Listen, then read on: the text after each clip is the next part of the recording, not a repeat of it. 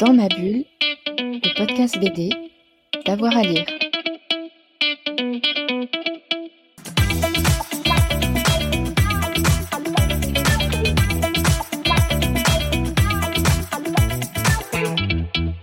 Euh, alors moi, donc il y a Nowhere Girl qui est juste derrière, par Magali Lehuche. Ensuite, j'ai beaucoup aimé, mais qui est sorti il y a plus longtemps, euh, La tendresse des pierres, par Marion Fayol. Et euh, de Delphine Perret, euh, je me souviens plus exactement du titre, mais c'est avec un petit singe qui est cow-boy.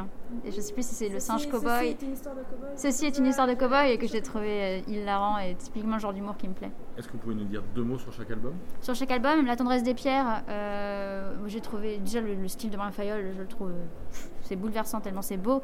C'est euh, un style assez froid et en même temps euh, que je trouve très très poétique, très euh, très aéré. J'adore ce qu'elle fait et aussi le thème que je trouvais euh, très fort euh, sur son papa qui avait un cancer du poumon.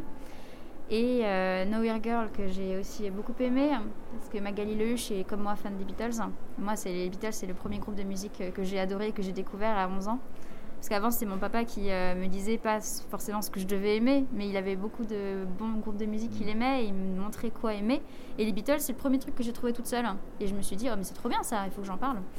Et euh, j'ai adoré. Et aussi, j'aimais pas l'école. J'avais, j'étais atteinte de phobie scolaire. Et du coup, en fait, c'est un peu ce dont elle parle dans sa BD. Et voilà. Et le livre de Delphine Perret, bah, c'est parce que c'est trop drôle, tout simplement. Je trouvé ça génial, c'était savoureux. Parfait. Dans ma bulle, le podcast BD, d'avoir à lire.